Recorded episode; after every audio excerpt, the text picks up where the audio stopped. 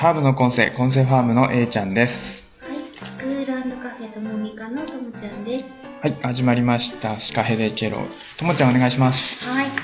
シカヘデケロとは、青森県南部地方の方言で教えてちょうだいという意味です。この番組は毎回様々な業種、業界のゲストをお招きして、脳と食をテーマにいろいろなお話をゆるーく教えていただくポッドキャストです。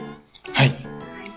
ということで、第1回目なんですけれども、えー、今日からというか今回から、えーと、ハーブティーを飲みながらやりましょうっていう話になりまして、今日ご用意したハーブティーが、えーと、スペアミントとタイムのハーブティーです。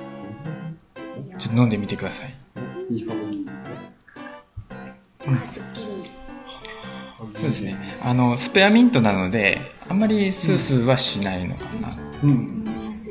タイムのハーブティー私好きなんですけど、タイムも、あの、ミントも、炎、抗炎症作用があるので、まあこういう喋ってる時にいいかなと思って、喉を、喉の炎症を抑えてくれるので。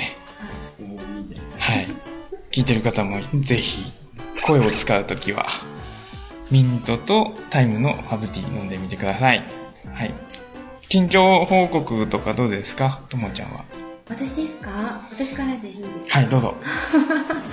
近況報告はあの実はモミカはあのリニューアルオープンしてからうん4月8日で1周年迎えましておめでとうございますあ。りがとうございますありがとうございますで勝手に1周年あの記念して1階のトイレをウォシュレットに変えました1周年記念がウォシュレット化なんですよいや、ウォシュレット大事っすよ。大事ですよね大事です。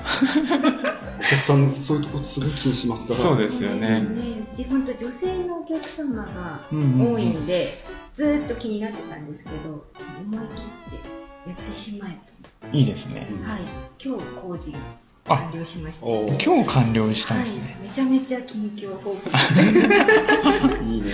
皆さんあの気軽にトイレ入ってください楽しみにしてます。はいえちゃんは？あ、えー、そうですね。私の近況報告、最近、あの、絶縁、舌の炎症がひどくて、あの、舌がめちゃくちゃ痛いんですけど、あの、野菜食べないからだってよく言うじゃないですか、口内炎とかって。調べたら、実際あの、ビタミン B2 が足りないとなるそうなんですよ。でもビタミン B2 って、あの、野菜より動物性のものからがものなんで、野菜不足というよりは、あの、そういう卵とか、あとは、うなぎとか、うん。レバーとか、そういうのを食べた方がいいっていうふうに書いてたんですけど、でも結構食べてるんですよね。私肉大好きだし、うん。レバーも最近よく食べてたんで、でなんでだろうと思って考えたら、最近あの、最近というかその調べたんですけど、うん。あの、ビタミン B2 って、体の代謝とかに関わる栄養素らしくて、要は、あの、ゆ使いすぎ、ビタミン B2 を使いまくってるっていうことらしいんですよ。なので、最近ちょっと体だるいなと思ってたのが、もしかしたらそれが原因なのかな。へえーそうなんだ。そうなんですよ。なんかビタミン B2 って取りすぎても、うんあの、水溶性なんで尿として出ちゃうらしくて、うん。定あの定期的にというかうん。取り続けなきゃダメみたいです、あ、そううんか。はいそんな感じですなる汗かくシーズンに入ってきましたしね。あの汗かきすぎても口内炎出る方そうですね。そうですよね。はい。はい、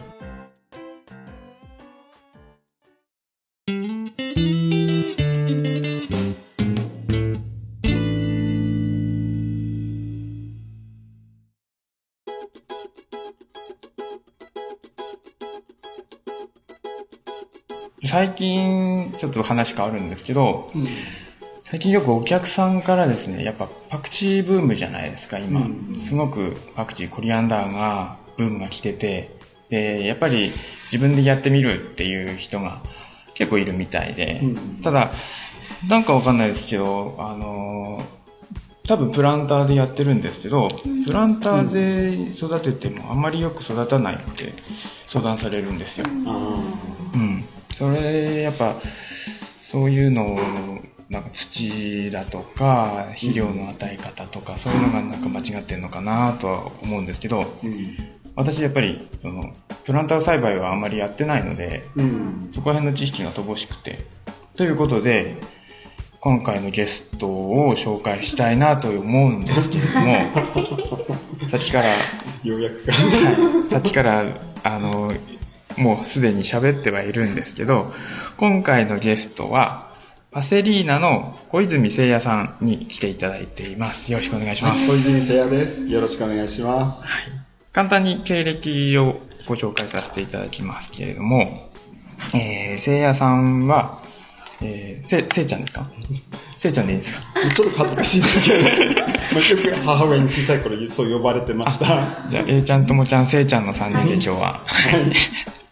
せいちゃんはですね、えー1979年6月21日生まれ、八戸市生まれということで、いいおっさんですね。日本大学芸術学部写真科、写真学科卒業と。もう芸術家ですね。えっ、と、広告制作会社の、えー株式会社ジェイコルさんに入社して、その後フリーランスとなり、えー人物と商品を中心に撮影の仕事をしていたと。そうですね。はい。で、2011年に、2011年12月21日に、家業であるパセリーナさんに就職して、その後は、うんと自社農場での野菜の苗とか花の苗の栽培と、あと栽培指導、肥料設計の仕事をしていると。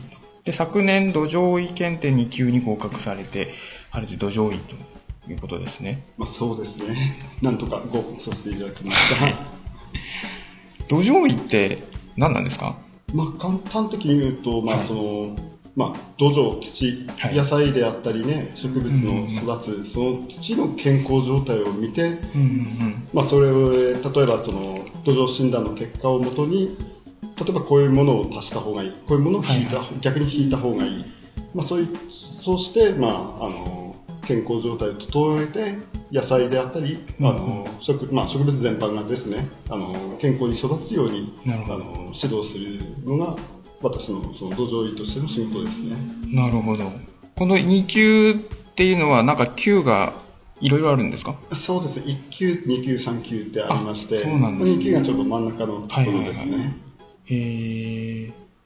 土壌医、あの、よく JA さんとかでやってる土壌診断をやられてるのも土壌医さんってことですかね。まあ、土壌医の資格があるなしにまずその診断自体はできるんですが、ああ、そうですよね。で私の場合はそれをそういった、ね、データをもとに実際の現場であのどう,、まあ、どういうふうに改善したらいいのかっていうのを見るのが仕事ですね。なるほど。うんじゃあ、まあ、話戻りますけど、さっきのプランターの話、パクチーがあまりよく育たないっていう話なんですけど、多分室内でやられてるんで、はい気温とかの問題はないのかなと思うんですよね。うんやっぱり土の問題ですかね。まあ、ただパクチーの場合あれって熱帯性の植物なのでそうですね。実はその温度と日照量は結構影響してますうね。でやっぱりどうしてもね温度がやっぱり足りてない場合もありますしああと結構あるのが水を与えすぎとかああ、そうですね。結構皆さん可愛がっちゃったりするんでねそうですね。あとやっぱり考えるのは結構パクチーってあのお腹ペコペコになりやすい植物なんで、うん割と、うん、ご飯与えた方がいいんじゃないかなっていう、葉っぱものですもんね。うん、葉っぱの中でも結構その、うん肥料を好むタイプかなっていううん傾向はありますね、なるほど。まあ、ハーブの中でもちょっと、うん、パクチーは難しい難しいですね。部類ですよね。うちでも育あの栽培してますけど、うちだと特に困ったことはないんですよね。むしろこぼれ種で勝手に生えてくるぐらいの勢いなんで、それはだってもうね赤石さんだからですよもう姉ちゃんだからですよもうさすがですよねいやいや、何もしてないですけどね。意外とその何もしてないって大事なんですよ。あああ、そうです。ね。結構皆さん甘やかしちゃって、うんうんうんやっぱり与えすぎてダメになるっていう部分もあるんですよそうですね。やっぱ水、さっきも言ってましたけど、水は、あの、やりすぎ注意ですよね。うん。ちょっと乾いたぐらいであげるようにはそううちもしてるんですけど、土の表面が乾いてからいっぱいあげるっていう感じですね。でやっぱりプランター栽培の場合、どうしてもその水分の保持する、あのまあ、根っこの植物の根っこのあるエリアがどうしても制限されてしまうんで、うんそれで要は土の中に水分保持する能力が弱いんですよ、どうしても。はいはい。やっぱりね、A ちゃんのとこみたいにハウスの中で、はいまあ、まあ、要は土に植えてやってるってことは、その持ってる、土の中で持っている根っこの量や水分が全く違うんですよ。そうですね。だからそのコントロールがしやすいという部分もあって、でプランターの場合はやっぱり切れるときすぐ水分が切れてしまうんで、なるほどだからその水かけのタイミングって実はプランターの方が難しいです。難しいですよね。はっきり言って地植えの方が楽です。うんうんうん。なるほど。じゃあ注意点としては、うん水をあげすぎないっていうところと、肥料はちょっと多めに。ですね、結構その、まあ、多めにっていうと、皆さん結構ね、どっどさっと入れちゃいますよね方いるんですけども、結構よくあるね、あの、相談で、まあ、特に火砕類、トマトなんかではい。多い相談なんですけども、はい。最初はこう植えた時は、あの、1ヶ月、2ヶ月ぐらいは、順調に成成長してって、次々実がなるんだけども、なんか8月過ぎたあたりから急に取れなくなった。うん。それどうしたんだろうって、ね、相談されて、お話聞いてると、なんか肥料を追肥であげてないっていう方が結構いらっしゃって、そううん。まあ、か。最初はね、取れてたのは、それはもともとのバイドだったりにうん肥料分があって、うんうんせあのまあ、実をつけていくわけですけども、やっぱり実をつけて、つけるってことはその分エネルギーを消費するわけじゃないですか。そうですね。っていうことはもうその実がね新しくできるためにはやっぱりまたご飯を栄養を与えてあげないとさすがにねどんなに頑張ってもう、ん、エネルギーがないと作り作れないですからね、そうですよね。一般家庭でプランターやるってなったら、追肥するっていう概念がないかもしれないですね。うん追肥っていうのは、あの、後から肥料を足してあげるっていうやつなんですけど、なるほど。じゃあパクチーの場合は葉っぱものなんで、うん窒素分の多いものをまあ、入どちらかというと。窒素重点ではありますけども、うんまあ、結局パクチーもその次々にその葉っぱができて、まあ、刈り取って、はいあの食べることが多いと思うんですよ、はいはい一ですね気にその根こそぎ取って収穫っていうわけじゃないんでそうですね。ですから、どちらかというと長く効くような、まあ、有機質の、できれば有機質の肥料であったり、で、じわじわこう、成分が溶けてくるものの方が相性はいいですよね。なるほど。そうです。どうですか？それはでもあじゃあもうあのせいちゃんのところに行ってあのプランターでパクチーを育ててます。はい。肥料どういうのがいいですかって言って、うん。あのまあ、プロに教えていただくのが一番いいと思うんですけど。まあ、そうしていただけるとありがたいですけど私たち今の、まあ、うん。私本当に素人なので例えば今のお話聞いてても窒素分が多いものとかはい。うんゆっくり溶けていくものとか、うんあの肥料売り場に行ってもうん。パッと見わからないってそうですいうのよねがまあ、現状なので、確かにね、自分も、はい。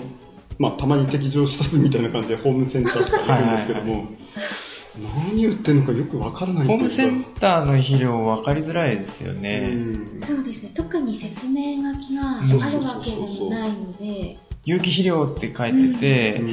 あのーよくよく見ると、リン酸の肥料。あの、葉っぱ育てるのは窒素なんですけど、はい。リン酸を足しても、何も足しても、うん。葉っぱは育たないので、うん。そうそうそうそう。ん。これ何のために売ってんだろうみたいうん。な感じになるんですよね。まあ、そのあたりやっぱりね専門店に行かれますとやっぱりアドバイザーがいいて、ねその辺をね教えてくれるってところはあるんでね、じゃああれですかね、奥入瀬町のパセリーナさんに行っていただいて、行くと、まあ、たまに私が、あの、まあ、店のね、あの、従業員たちも、そうですね。結構、まあ、熟練のスタッフが多いんで、はい。うん。こんなんだけど何入れたらいいかなっていうふうに相談してもらえれば、そうですね。なるほど。そういう時はやっぱりそのプランター植えか地植えなのかっていうのも一緒にお伝えしたまあ、結構方が大事ですね。うん。ですね。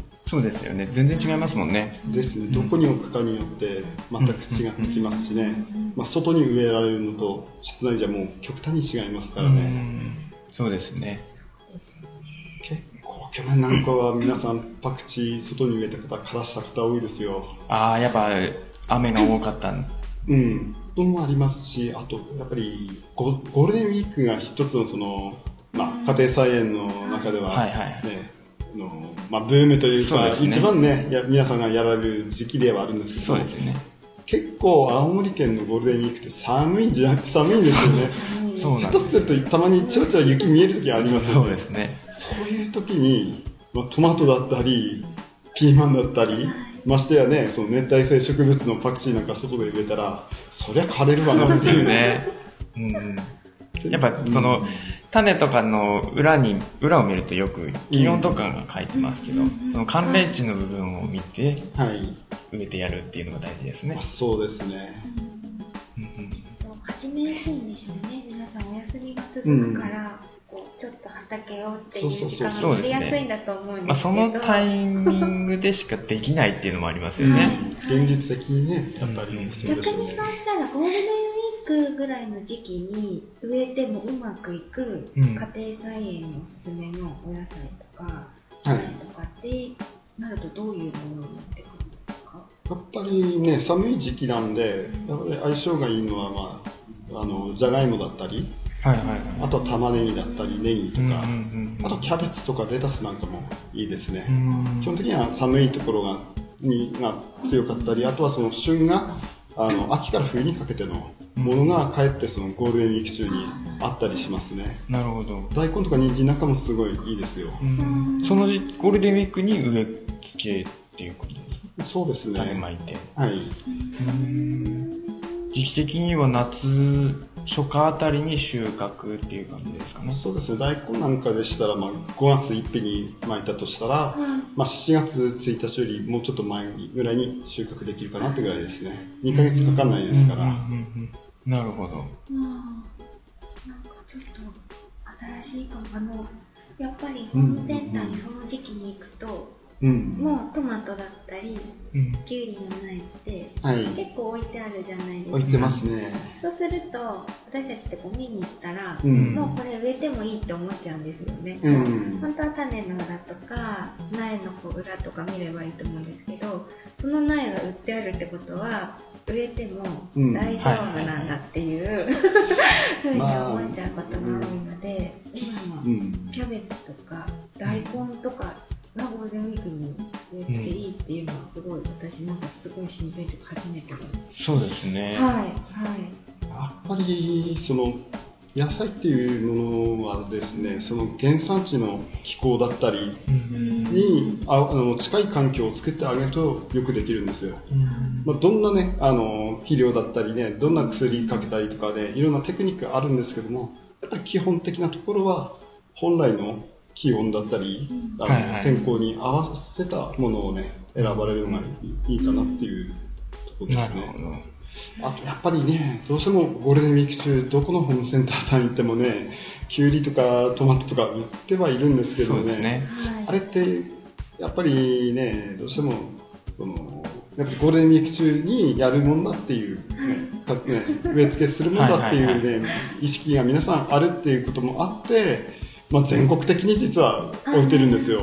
ああなるほど、まあ、関東だったらまあゴールデンウィークで問題ないでしょうけども、それ東北、北海道で同じことだったらうん。どうかなっていう、うんうんまあそういう、まあ一個ね、一つのまあ商業主義的なところっていうところもあるでしょうけども、まあ、実際まあ、十和田の、あの、十和田あたりも結構キュウリやピーマン作ってる農家さんいらっしゃるんですけども、はい大体この辺りのキュウリ作ってる農家さんは6月とかに植え付けますね。うん6月上旬とかにキュウリの苗を植えて、うんうんうんまあ、8月、9月、10月って収穫していくっていう、うんそういうやり方が多いですよね。じゃあ、あのー、せいちゃんがおすすめする今年の一品は何ですか？野菜。うーん、なんかありますか？おすすめですか？はい。個人的にはピーマンとか好きなんですけどね。でゴールデンウィークに植え付けるとしたら？ゴールデンウィークだったらですね、やっぱりパセリですかね。パセリなの、パセリ。パセリですよ。パセリいいですよね。いいですよ。うちもあの今パセリ売りたいんですけど、やっぱパセリってどうしてもその唐揚げとかの隣に置いてあるものっていうイメージが強いみたいなんですけど、結構ちゃんとしたパセリ料理ってあるんですよね。うん。パセリをこうスムージーみたいにしてスープにしたりとか、いいですね。オランダだったかな、うんそっちの方にあるんですけど、そういうのでもうちょっとパセリのなんですか、うん。あの、地位を上げたいなと思ってるんですけど。ですね。ぜひとも地位は上げたいですよね。料理にすると美味しいですよね。うん私パセリの天ぷらとか、はいはい。パセリ使ったジェノベーゼみたいにしたパスタとか、うんうん。すごい好きです。香りがすごい。ああ、いいですいや、いいね。ですね。もう、そう言っていただけると本当嬉しいですよ。もうね、いろんなね、あのーまあ、会合とかでね、料理で食べてる中で、はいみんなね、パセリ残すんですよ。そうなん。僕はそのパセリを拾って食べる役ですから、毎回。もうパセリを残すなんてもう許されないですからそうですよね。絶対ダメですよね。ダメですね。パセリは本当に、あの、あ、じゃあ、あの、パセリのここら辺で、青森県でやるとして、うんおすすめの品種みたいなのがありますか？正直パセリってそんなに品種ないんですよそうですよね。まあ、大まかに分けると、イタリアンパセリとう、んパラマウントとモスカールドぐらいですかね。まあ、寒い時期だったらパラパラマウントの方が合うでしょうね。そうですよねうん。うちはモスカールドをやってますね。まあでもちょこっとでついてきますね。あれ、あっちの方が、こう、見た目も良くて、うん。やっぱハーブ料理って見た目も大事なんで、そうですね。見た目とやっぱ味で、うん。うちはモスカールドにしてますね。まあ、いいですねイタリアンパセリもやってまうすけど。ん。でも、一般家庭だとパラマウントがやっぱ一番。そうですね。やっぱり作りやすい品種を選ぶっていうのは大事ですうんうね。んどんなにこれが流行ってね、美味しいって言っても、失敗したら食べれないわけですからね。うん。そうですよね。あとやっぱりご家庭で作るメリットとしては、やっぱり次々やっぱり生えてきて刈り取って食べれるっていう。はい。要は料理にね、少しだけ使うっていう。そうですね。うんそれが繰り返せるっていうことと、はいあとやっぱりね、どうしてもパセリって苦いとかね、うん。あの、まあ、匂いがね、独特だっていうので、ね。まあ、敬遠されてる方もいるんですけども、やっぱり、そういうね、苦いものっていうのは、どうしても栽培管理が良くなかったりするものも、はいはい。結構出回っていないわけじゃないんですけども、まあ、そういうのに当たって嫌いになったっていう方もいると思うんですよ。けど、ちゃんとね、手をかけてね、はいはい。育てればね、なんていうか、あの香りもね、独特な香りではありますけども、うんうん嫌な香りっていうよりはいい香りにそうですね。感じてきますし、ものによってはちょっとね、ほんのりね、甘みが感じるようなんんん味になってきますよね。そうですね。うちも、は、あの、パセリも、苦いって言われたことはないですね。さすがです。いやいやいや、私は何もしてない。いえいえそんなにもしないのが大事です。微生物が勝手に育ててくれているので、うちの畑は。素晴らしいです。そこは真髄ですよね。そうですね。しかし、こうやって、まあ、あのね、ままあ、正直今、あの、うちの農場で私もパセリをの苗を作ってるんですけども、はい完全にこれ赤石さんのところの営業妨害になるんじゃないかって作ってて思うんですけどね。いやいやいや、うちはあの、ハーブを広めようっていう活動もやりたいと思ってるんで、全然、ぜひぜひ。まあまあまあ、あの、栽培に失敗したとしても、あの、赤石さんのところから、ハーブのコンスから美味しいものは購入できますんで、ぜひともね、あの、ね、いいものをね、あの、ね、食べたいという方はね、ハーブのコンセさんにお問い合わせいただければと思います。なるほど。じゃあ、ちょっと真面目な話をしちゃったので、雑談でもはい。しますか？写真家っていうさっき言ってたんで、はい。あの、写真家は今もやられてるんですか？まあ、細々とやってはいるっていうか、なかなか足を洗わ、あね、洗いたくても洗わせてもらえないっていうのが現状で。やっぱパセリーナさんのホームページとかそういうパンフレットとかそういうのの写真もまあ、ほとんど撮ってますね。あアイキーは何ですか？アイキはですね、結構点々としてますけど、あ今はまあニコンの一眼レフですね。ニコンなんですね。ニコン派なんですね。そのちょっと前まではキャノンだったんですけど、なんか、あの、持ってるカメラが5メーカーぐらいあるんで、もう、もうどんだけ浮気症なんだっていう。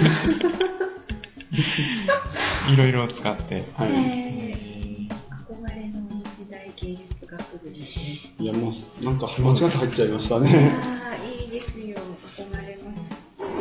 これも、うん。あの、学生の頃から写真やりたいなと思ってたんですか？そうですね、中学生の頃から、まあ、その、ね、中学校に写真部があって、はいはい。まあ、結構そこにのめり込んでったというか、自分で現像して、あそうそうそう、もう昔はもう白黒のフィルム、自分で現像して、自分でプリントとかして、はいはい。コンテストとかに出してたりとかして、え暗室あったんですか？学校に。あったんですよ。ー、いいですね。まあ、どちらかというと、まあ、写真部なんでね、あの、まあ、日陰の、日向といえば日陰よりも ちょっとマイナーな方のね、あの部の方でしたけどね。えー、なんかこう、得意なものとかあるんですか？結構撮ってるのが、とまあ、撮ってるのが、まあ、まあ、地元八戸なんで海猫の写真だったり、ああ、いいですね。あと、その、まあ、下北半島の尻屋崎の神田地目ですね。ああれなんかも結構よく撮ってて、はいはいはいはいまあ、大学生の頃も、まあ、それを卒業制作にしたりとか、コンテストに出したりとかしてましたあ、ね。えー、うまいですね。うまいですねまここら辺馬産地なんでいいですよね。ね。まあ、めでるもよし、食べるもよし。そうですね。でも、馬、結構馬やられてる方と、あの、話したりする機会もあったんですけど、はい。馬やられてる方は間違いなく食べれないって言いますまあ、ね。ほとんどそうですよね。だからそういう方のところでは、あの、食べる話ははいちょっと控えてますけどね。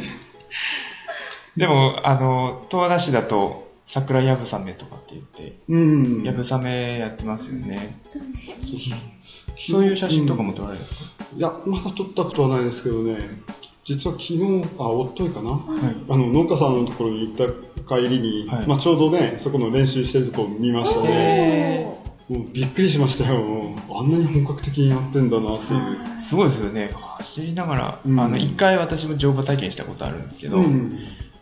あの手綱うん。を離すっていうあことが、どれだけすごいのかっていう。ね。無理ですよ。うん。すごい揺れますもん。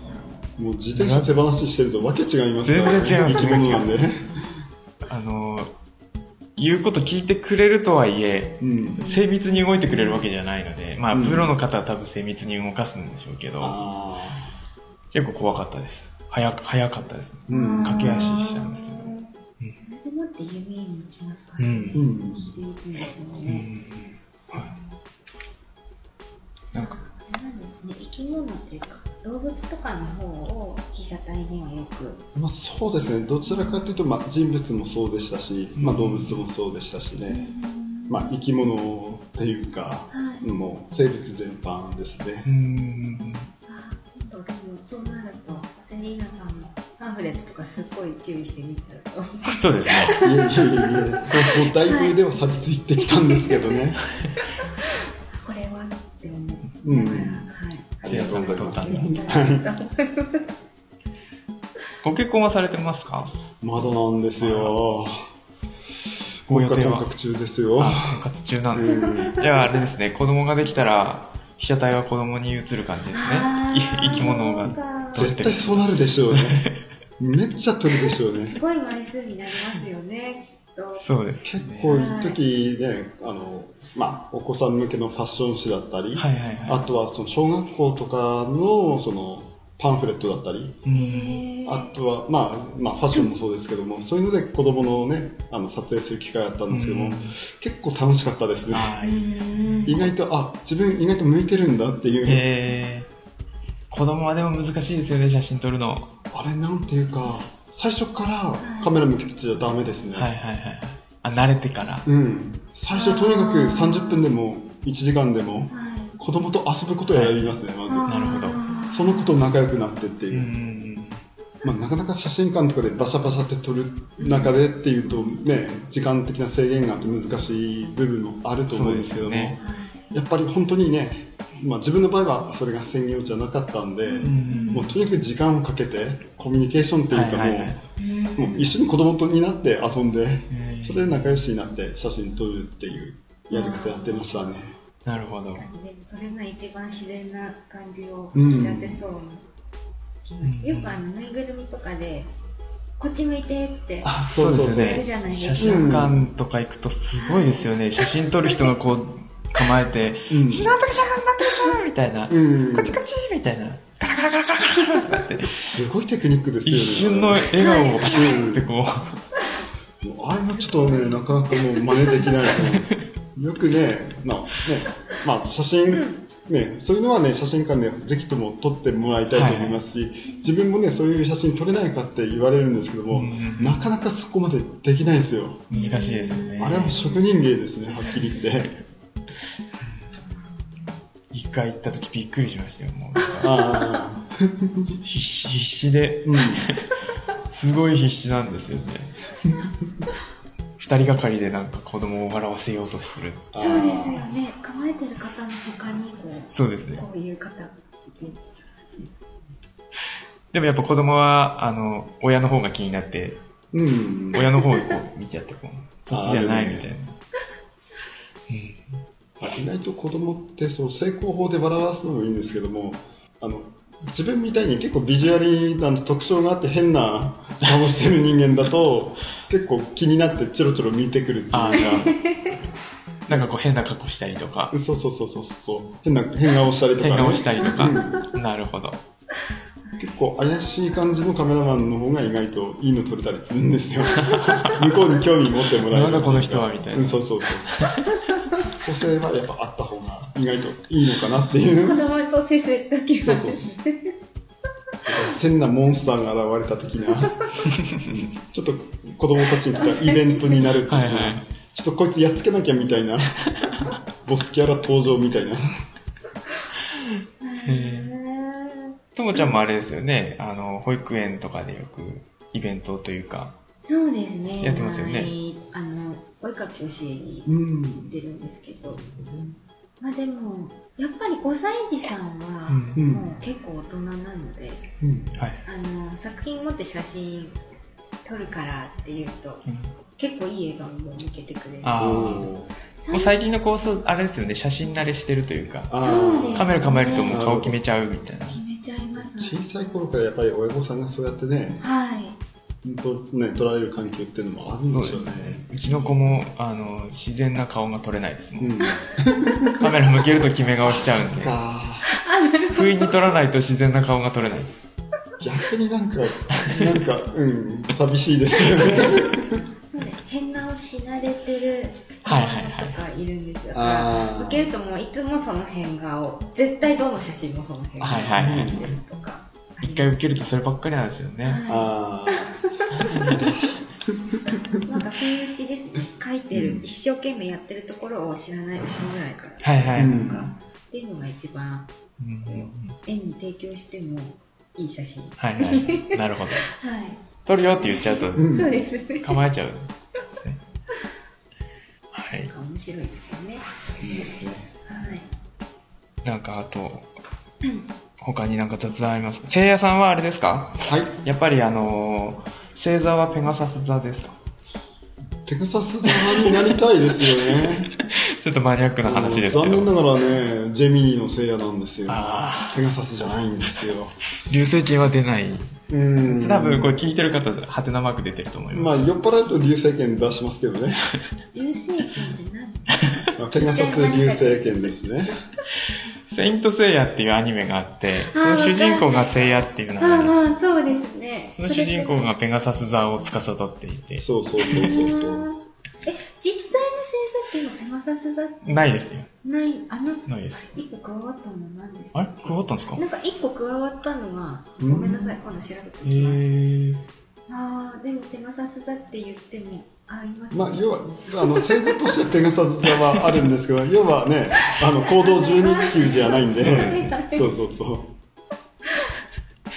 あの、セイントセイヤは結構、あの、我々世代ですけど、あの、先般ですよね。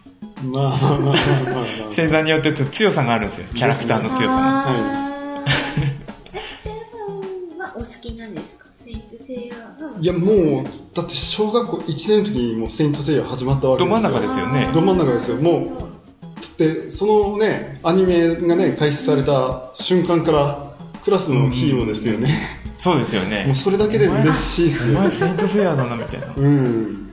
自己紹介は絶対ペガサス座です、みたいな。そうそうそう。だから、未だにね、オープニングもエンディングも、あの、歌詞カード見ないでね、フルにちゃんと綺麗に歌えますからね。Facebook のカバー写真もセイントセイヤでしたね。ですね。ちょうどなんか劇場版の、まあ最近のね、あの、映画にもなったやつが、まあ公開されたんですけども、それがよりにもって公開日が6月21日で自分の誕生日だったんですよ。おー、素晴らこれしい。すげえ運命だなって思いながら。やすごいばいっすよ、もう。それはカバー写真変えないといけないですねそうそうそうそうずっとそれでいかないといけない次の映画が出るまでは変える気はないですね。すごい。へー奇跡ですね。奇跡ですよ。セブンセンシズ起きてますよ。もう分かる人だけ分かってください。じゃあ、あれですね。いつもコスモを心に抱えて、そうですね。コスモを信じてはい。仕事してるわけです。もうコスモを燃焼させて、あの、仕事してますね。もう、あの、聖夜さんがこのポッドキャストに出てくれるっていう、決まった時からこの話したくて、ありがとうございます。絶対この話しようと思って。もう第1回の目のゲストで僕を呼ぶっていうのは、それが目的でしたから、もういきなり自分みたいなマニアックな人間を呼ぶっていうのをね、すげえ冒険したなっていう。もうこのセイントセイヤの下りをやりたくてしょうがなかったんですよ、ずっと。ありがとうございます。はあ、はあ、よかった。もう満足ですね。いいっすえいちゃんももちろんその大好きなんですか？セイントセイヤ私は、ちょっと、私より上なんですよ、セイントセイヤ世代って。はい私はあのドラゴンボールど真ん中世代なので、うんもうドラゴンボール一色です。なんか今でも結構、なんか、リメイクされたやつかな？そうですね、スーパーも見てますし、うあの、嫁さんの実家に、はい。あの、フィギュアの棚が、でかいフィギュアの棚があって、マジですか？嫁さんの実家に行嫁さんの実家の方なんです。あの、こまあ、前に嫁さんの実家にも住んでたことあるんですけど、うん子供には、あの、この棚の中はパパの宝物だから、絶対に触っちゃいかんっていう。やっぱ子供も分かってて、うん友達とか来るじゃないですか。うん子供とか来て、そう、あーすごいとかって触ろうとするんですけど、ダメだよみたいな。それパパの宝物だからダメだよみたいな。結構フィギュアとか高価ですからね。うんタチがわからないでボキって折られた日に泣きたくなりますよね。多分、あのー劣化のごとく起こりますね。怖いいやいやいやいや。私も絶対触らないようにしよ まあ、自分もカメラ触られたらさすがに切れるな。カメラはそうですよね。普通に高いからね。うそういうものってありますよねここの領域から犯さ犯されたくないそうですね。ううんうんありますよね私も色鉛筆の順番崩されたらすごいああ順番いや、け結構それわかる。わかる気がすありる。ますか、うんあ荒らされるのが嫌なんですすごいえ嫌だよね。俺どっちかっつうとその色鉛筆の入れ物から全部出してはいペン立てに立てたいですね。ああ順番関係ないですよね。そうなんだ色順が大事なんですえあ。ー、うん。あ、グラデーションになってそうですなきゃダ赤メ。み強くなったり、うんはいはいはいここから黄色み強くなるとかっていう、結いいです 分構大事ですね。かる人だけ分かってくれればいいですネクタイはそうやって分けてますよね。色、色味ごとにこう、が、あの、順番になるように。あそっか男性そうですよネクタうんイ、綺麗かも並べたら結構やっぱり見てて、やっぱりに、ね、ニヤってしちゃう部分がありますね。そうやって綺麗に並んでると。そううん。そっかそっか。それ言ったら、あの、う俺の場合は、あの、フィギュアの、フィギュアのこの角度とか、あ位置とか、そう、それ、もう完璧、もう完璧な角度位置で置かれてるんで、まあ、言っても子供たまにいじるんですよ。うんそうするともう一発でわかりますね。あなんかこう、ああれ？みたいな。セルがそっぽ向いてる。みたいーな。あちょっと向いてたら嫌だな。ピッコロの手がちょっと5センチずれてる。みたいな。すごいまあ、軽い病気ですよね。触っただろうって言うと、触ったとかつって。大事ですか？ら、角度。大事ですね。大事です。大事ですね。です。あの、カメラはいつも決まった場所に並んで保管されてるんですか？まあ、そうですね。大体はもう、まあ、どの順番にっていうのはある程度ありますね。それがずれてたりしたらわかるんですか？いや、ずれてたら、それってもう泥棒来たんじゃないかなっていう。逆に言うと、一人暮らしですからね。自分しか触る人いないんでね。あれ、血液型は A 型ですか？A 型ですよ。ともちゃんは？A 型ですね、あ私。俺一人 B 型。おー。でも B 型の人いいんじゃ好きですないですか？ね。B 型はあの自分の領域だけきっちりして、その他はごちゃごちゃなんで。どうなる天才肌の人多い気がします。ですよそうなね。んですかね。うん。こだわり抜くっていうはいはいはい。感じが。そうですね。ピンポイントのところがうん。う。ん。こだわりは確かにすごいです自よね。分のこう、うん。突き詰めたものはもうすごい突き詰めるってう。いうん。えイメージあじゃあ今日は A 型2人に囲まれてるん。ですね。じゃああれですかこの、例えばこの今、マイクを前にしてますけど、この配線がこうぐちゃっとなってますよ。これちょっと気になる感じですか？このくらいだったらいいんじゃない？かな。私は全然なならないです。大丈夫ですか？はい。気をつけます。A 型はそんなにあれですよ。あ、そうですかなんていうんですかね。すんごいピシッとしてなきゃ嫌だとかっていうわけではない。はいはいはい。まあ、うん。なんか、整理整頓とか割と好きだけど、神経質ってほどでもない。はいうんうんうんうん。多少はまあいいかなってぐらいの。はいはいはい。そうですね。よくすごく神経質そうなイメージをうん持たれがちですけど、はいはい。そんなに部屋が綺麗とかってわけでもなかったりするんで、なんかこまめに掃除するんだけど、割と隅はあの角はね丸く履くタイプっていうか、まあ別に角だったらいいじゃんっていう。そうですね。だから9割方できればいいかなっていう、はいはい完璧を求めるよりは。私よくあの嫁さんに怒られるのが、自分の机を整理するじゃないですか。書類が溜まってきたりすると。そうすると、自分に関係ないものとかも置いてあるじゃないですか。うんそれを全部嫁さんの机にポンポンポンポンって。あとで、ひでえ。後ですごい怒られるっていう。そりゃ怒るわ。ちゃんと仕分けないと。私の机になんか置かないでよとかってすごい怒られるんですよ。ありますね。自分に関係ないところはどうでもいいっていう。うん。ダメですね。気をつけます。なんかフェチズムみたいなのありますか？フェチズムですか？なかなか、なかなかいきなり飛ばしてきますね。私結構あの、シンメトリーフェチなんですよ。へー左右、左右対称じゃないと、こう、嫌なんですよ。あー、なるほど、なるほど。だから家た、家建てたいなと思ってるんですよ。家建てたら必ず左右対称にしようと思って。玄関を真ん中にしようと思ってるんであ、す。そうなんだ。へー。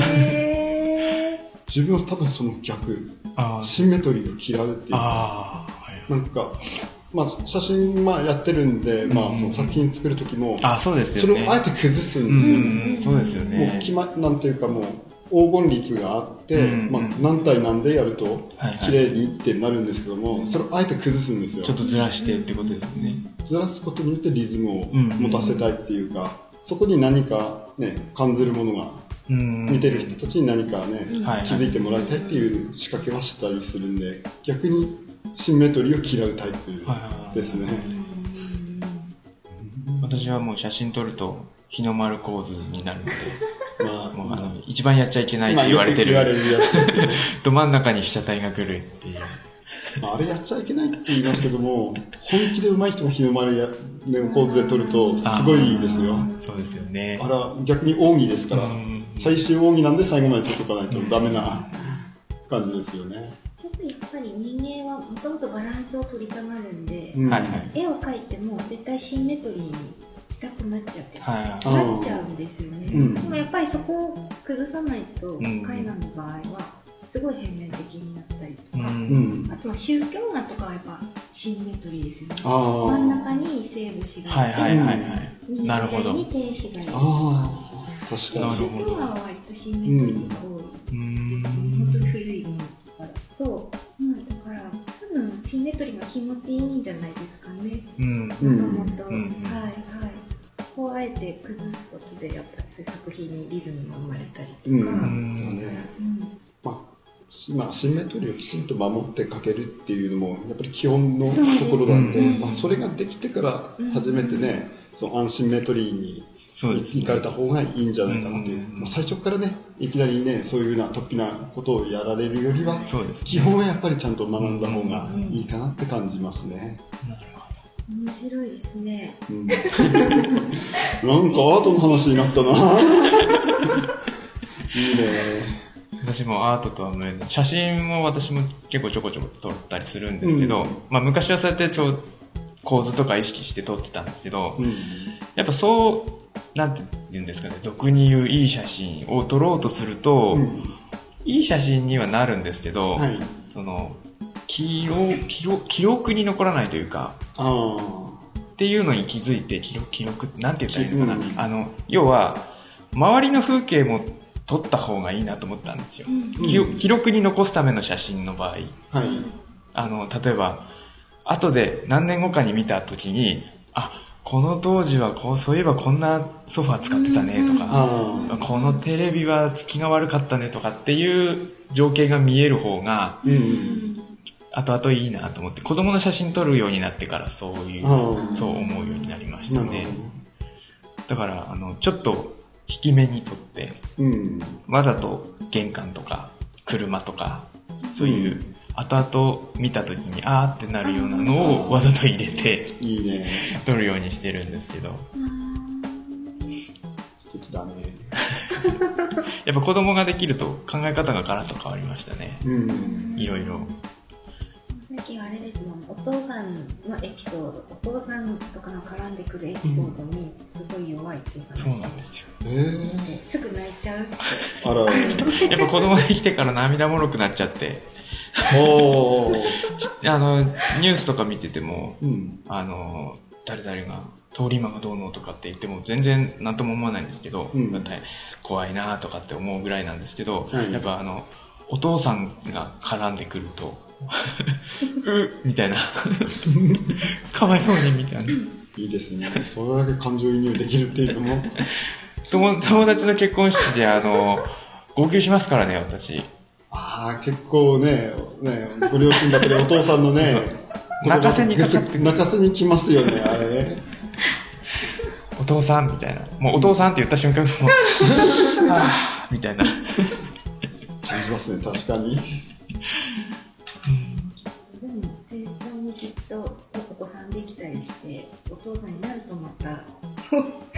そうです。涙腺がどんどんどんどん緩くなって。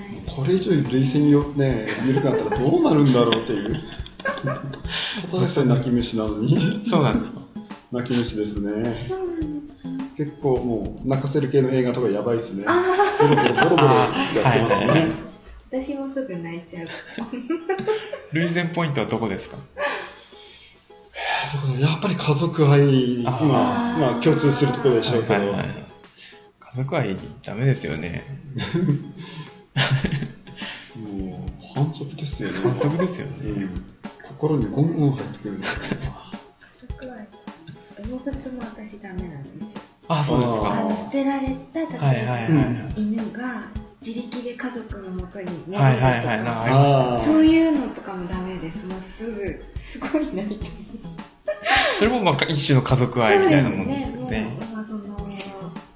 ですようね、ん。ワンちゃんの。うん。はい。南極物語とかだったらかなりですよね。あれは本当ちっちゃい時見てもボロボロ泣いて、あれはかなりですよね。ハチとか、あそうですよね。ダメです。泣きすぎて。と疲れちゃうんであの、私あれ、ジブリの平成たぬき合戦ポンポコで毎回泣くんですあよ。あでも 泣きますね 名前なんていうのは、タヌキまあ、あの、じわじわきますよね。一匹が、あの、なんだろう、仲間を呼びに行った人の一匹が帰ってきた時に、なんだ、なん、ポン吉？ポン吉？だったかな？なんか、そいつが帰ってきた時に、数年しかいなかったはずなのにうん、風景が変わってるんですよ。あどうなってるんだと。はいバカされてるのはこっちじゃないのかみたいなセリフがあって、もうそこで、あーみたいな。あ、浦島太郎的な状況ですよそうそうね。あれやばいですね。いつもこのしゃこの話すると友達にバカにされるんですけど、泣くポイントないだろうみたいな。いやいやいや、そんなことないですよね。そこは感受性が豊かかっていうこと入っちゃうんですから。その世界に入っちゃうんまです。はい街がどんどん変わってっちゃうっていう。そうそうそうそう。結構きますよね。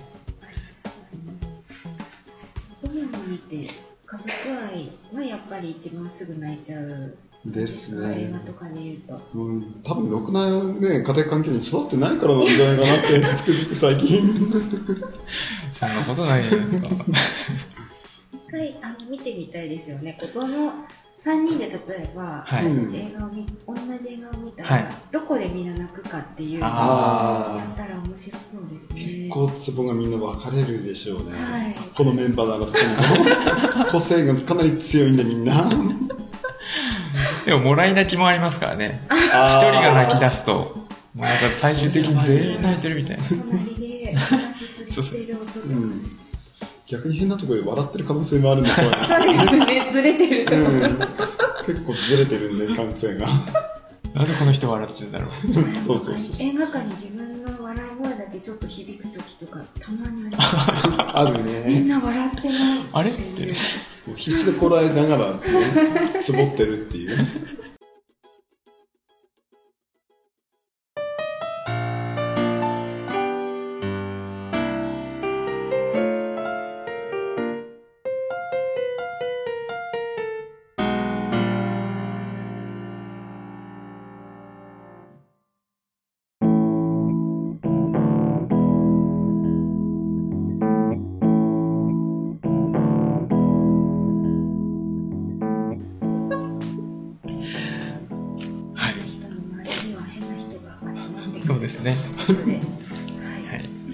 ろそろエンディングトークの時間になりましたけど、はい。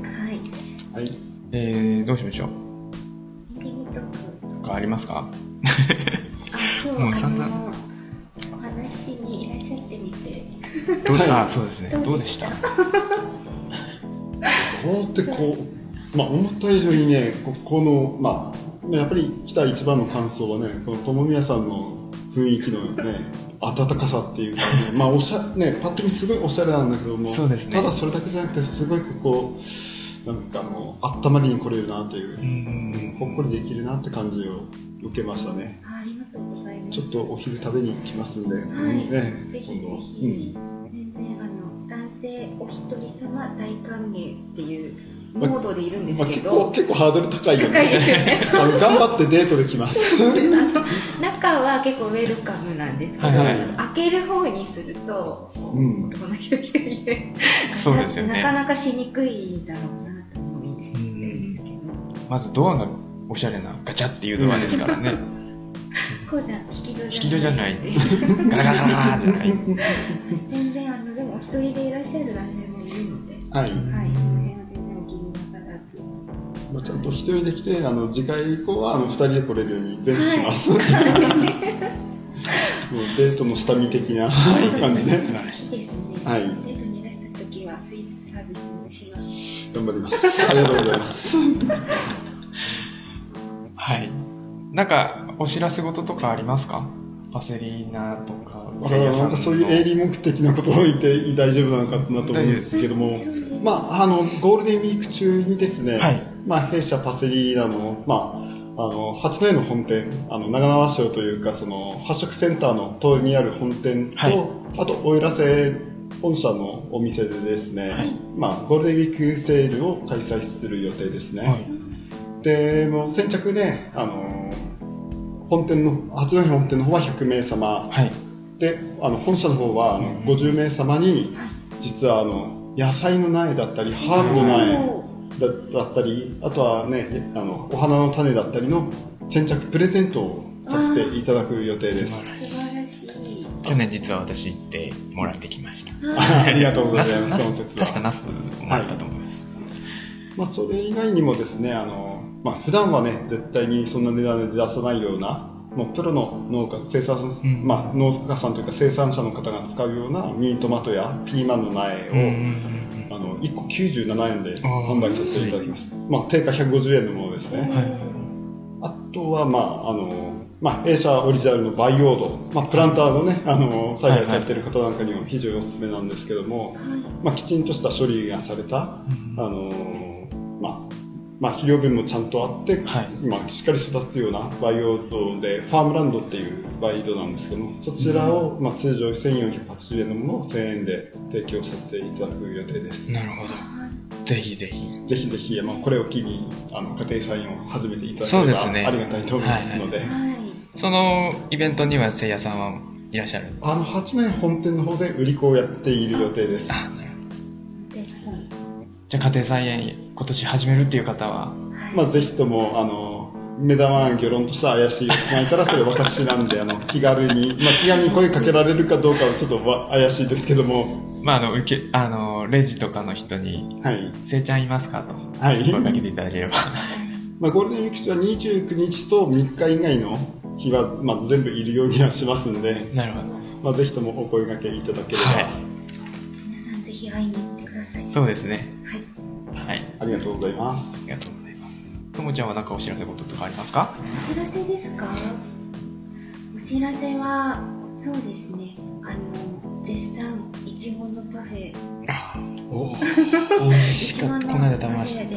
カフェ、あの、自家製のアイスクリームだけ使ってるんですけど、へ酒粕もちょっと入ってるうんアイスクリームで、今、人気のメニューで、おそらく5月いっぱいぐらいまでなので、はい。はい。めちゃくちゃ美味しいんですよ方、ぜひお試しください。はい。結構大きいんですよね、意外と。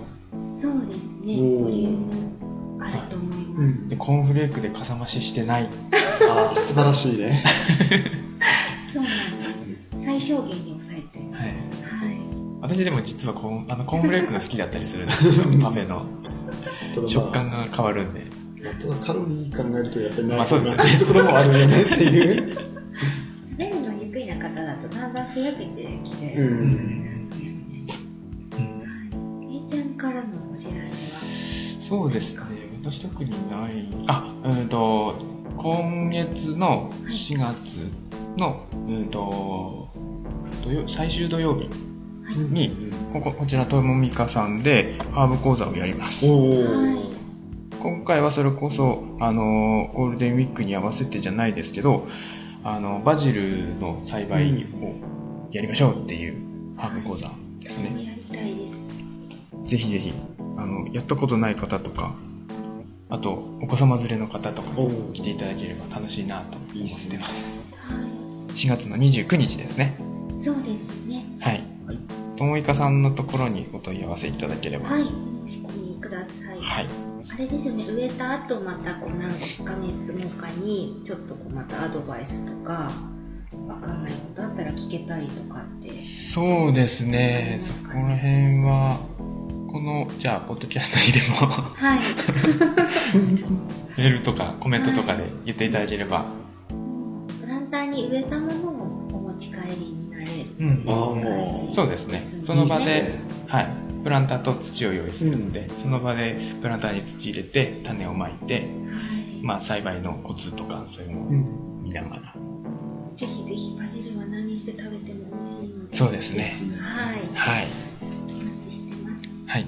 はいじゃあ、エンディング、ちょっとじゃあエンディングであの考えたエンドコールを。はい。えっとちょっと改まることでもないですけど、は 前回考えとこうって言って、一応考えたんですよ。い、こちらのシカヘデケロでは皆様からの声を募集しています。こんなお話が聞きたいなとかですね、これが知りたいなど、皆様からのリクエストがありましたら、ぜひぜひお聞かせください。メールアドレスはシカヘデアットマーク gmail.com です。シカヘデは shikahede シカヘデアットマーク gmail.com までお願いします。あとはあの A ちゃんが作ってくれた Facebook, Facebook ページとブログもありますので、はい。シカヘデケロで検索してみていただければと思います。はい。はい。じゃあ次回のゲスト。次回のゲストを紹介、はい。私から。じゃあ、ともちゃんお願いします。はい。次回はですね、あの、七戸町で、上北郡の七戸町で、あの、農家さんをやっている立崎さんというですね、はい。奥様が、あの、中国の方で、ご夫婦で、はい、はいあの、ゲストにいらして、来ていただけるというはい、ことでいただくことになりましたので、直売所も自分のところでやってる方ですけど。はい、るっていうあことで、民泊までやったんだ。そうなんです。はい。この間、あのーお父様と一緒に実は飲む席がありまして、あのーまあ、その話もしようかなと思ってるんですけど、んあの外交的な方で、まあ、うんこの親にして、この子ありっていう感じのでしたね。すごいすごい。絵も描く方でですうん。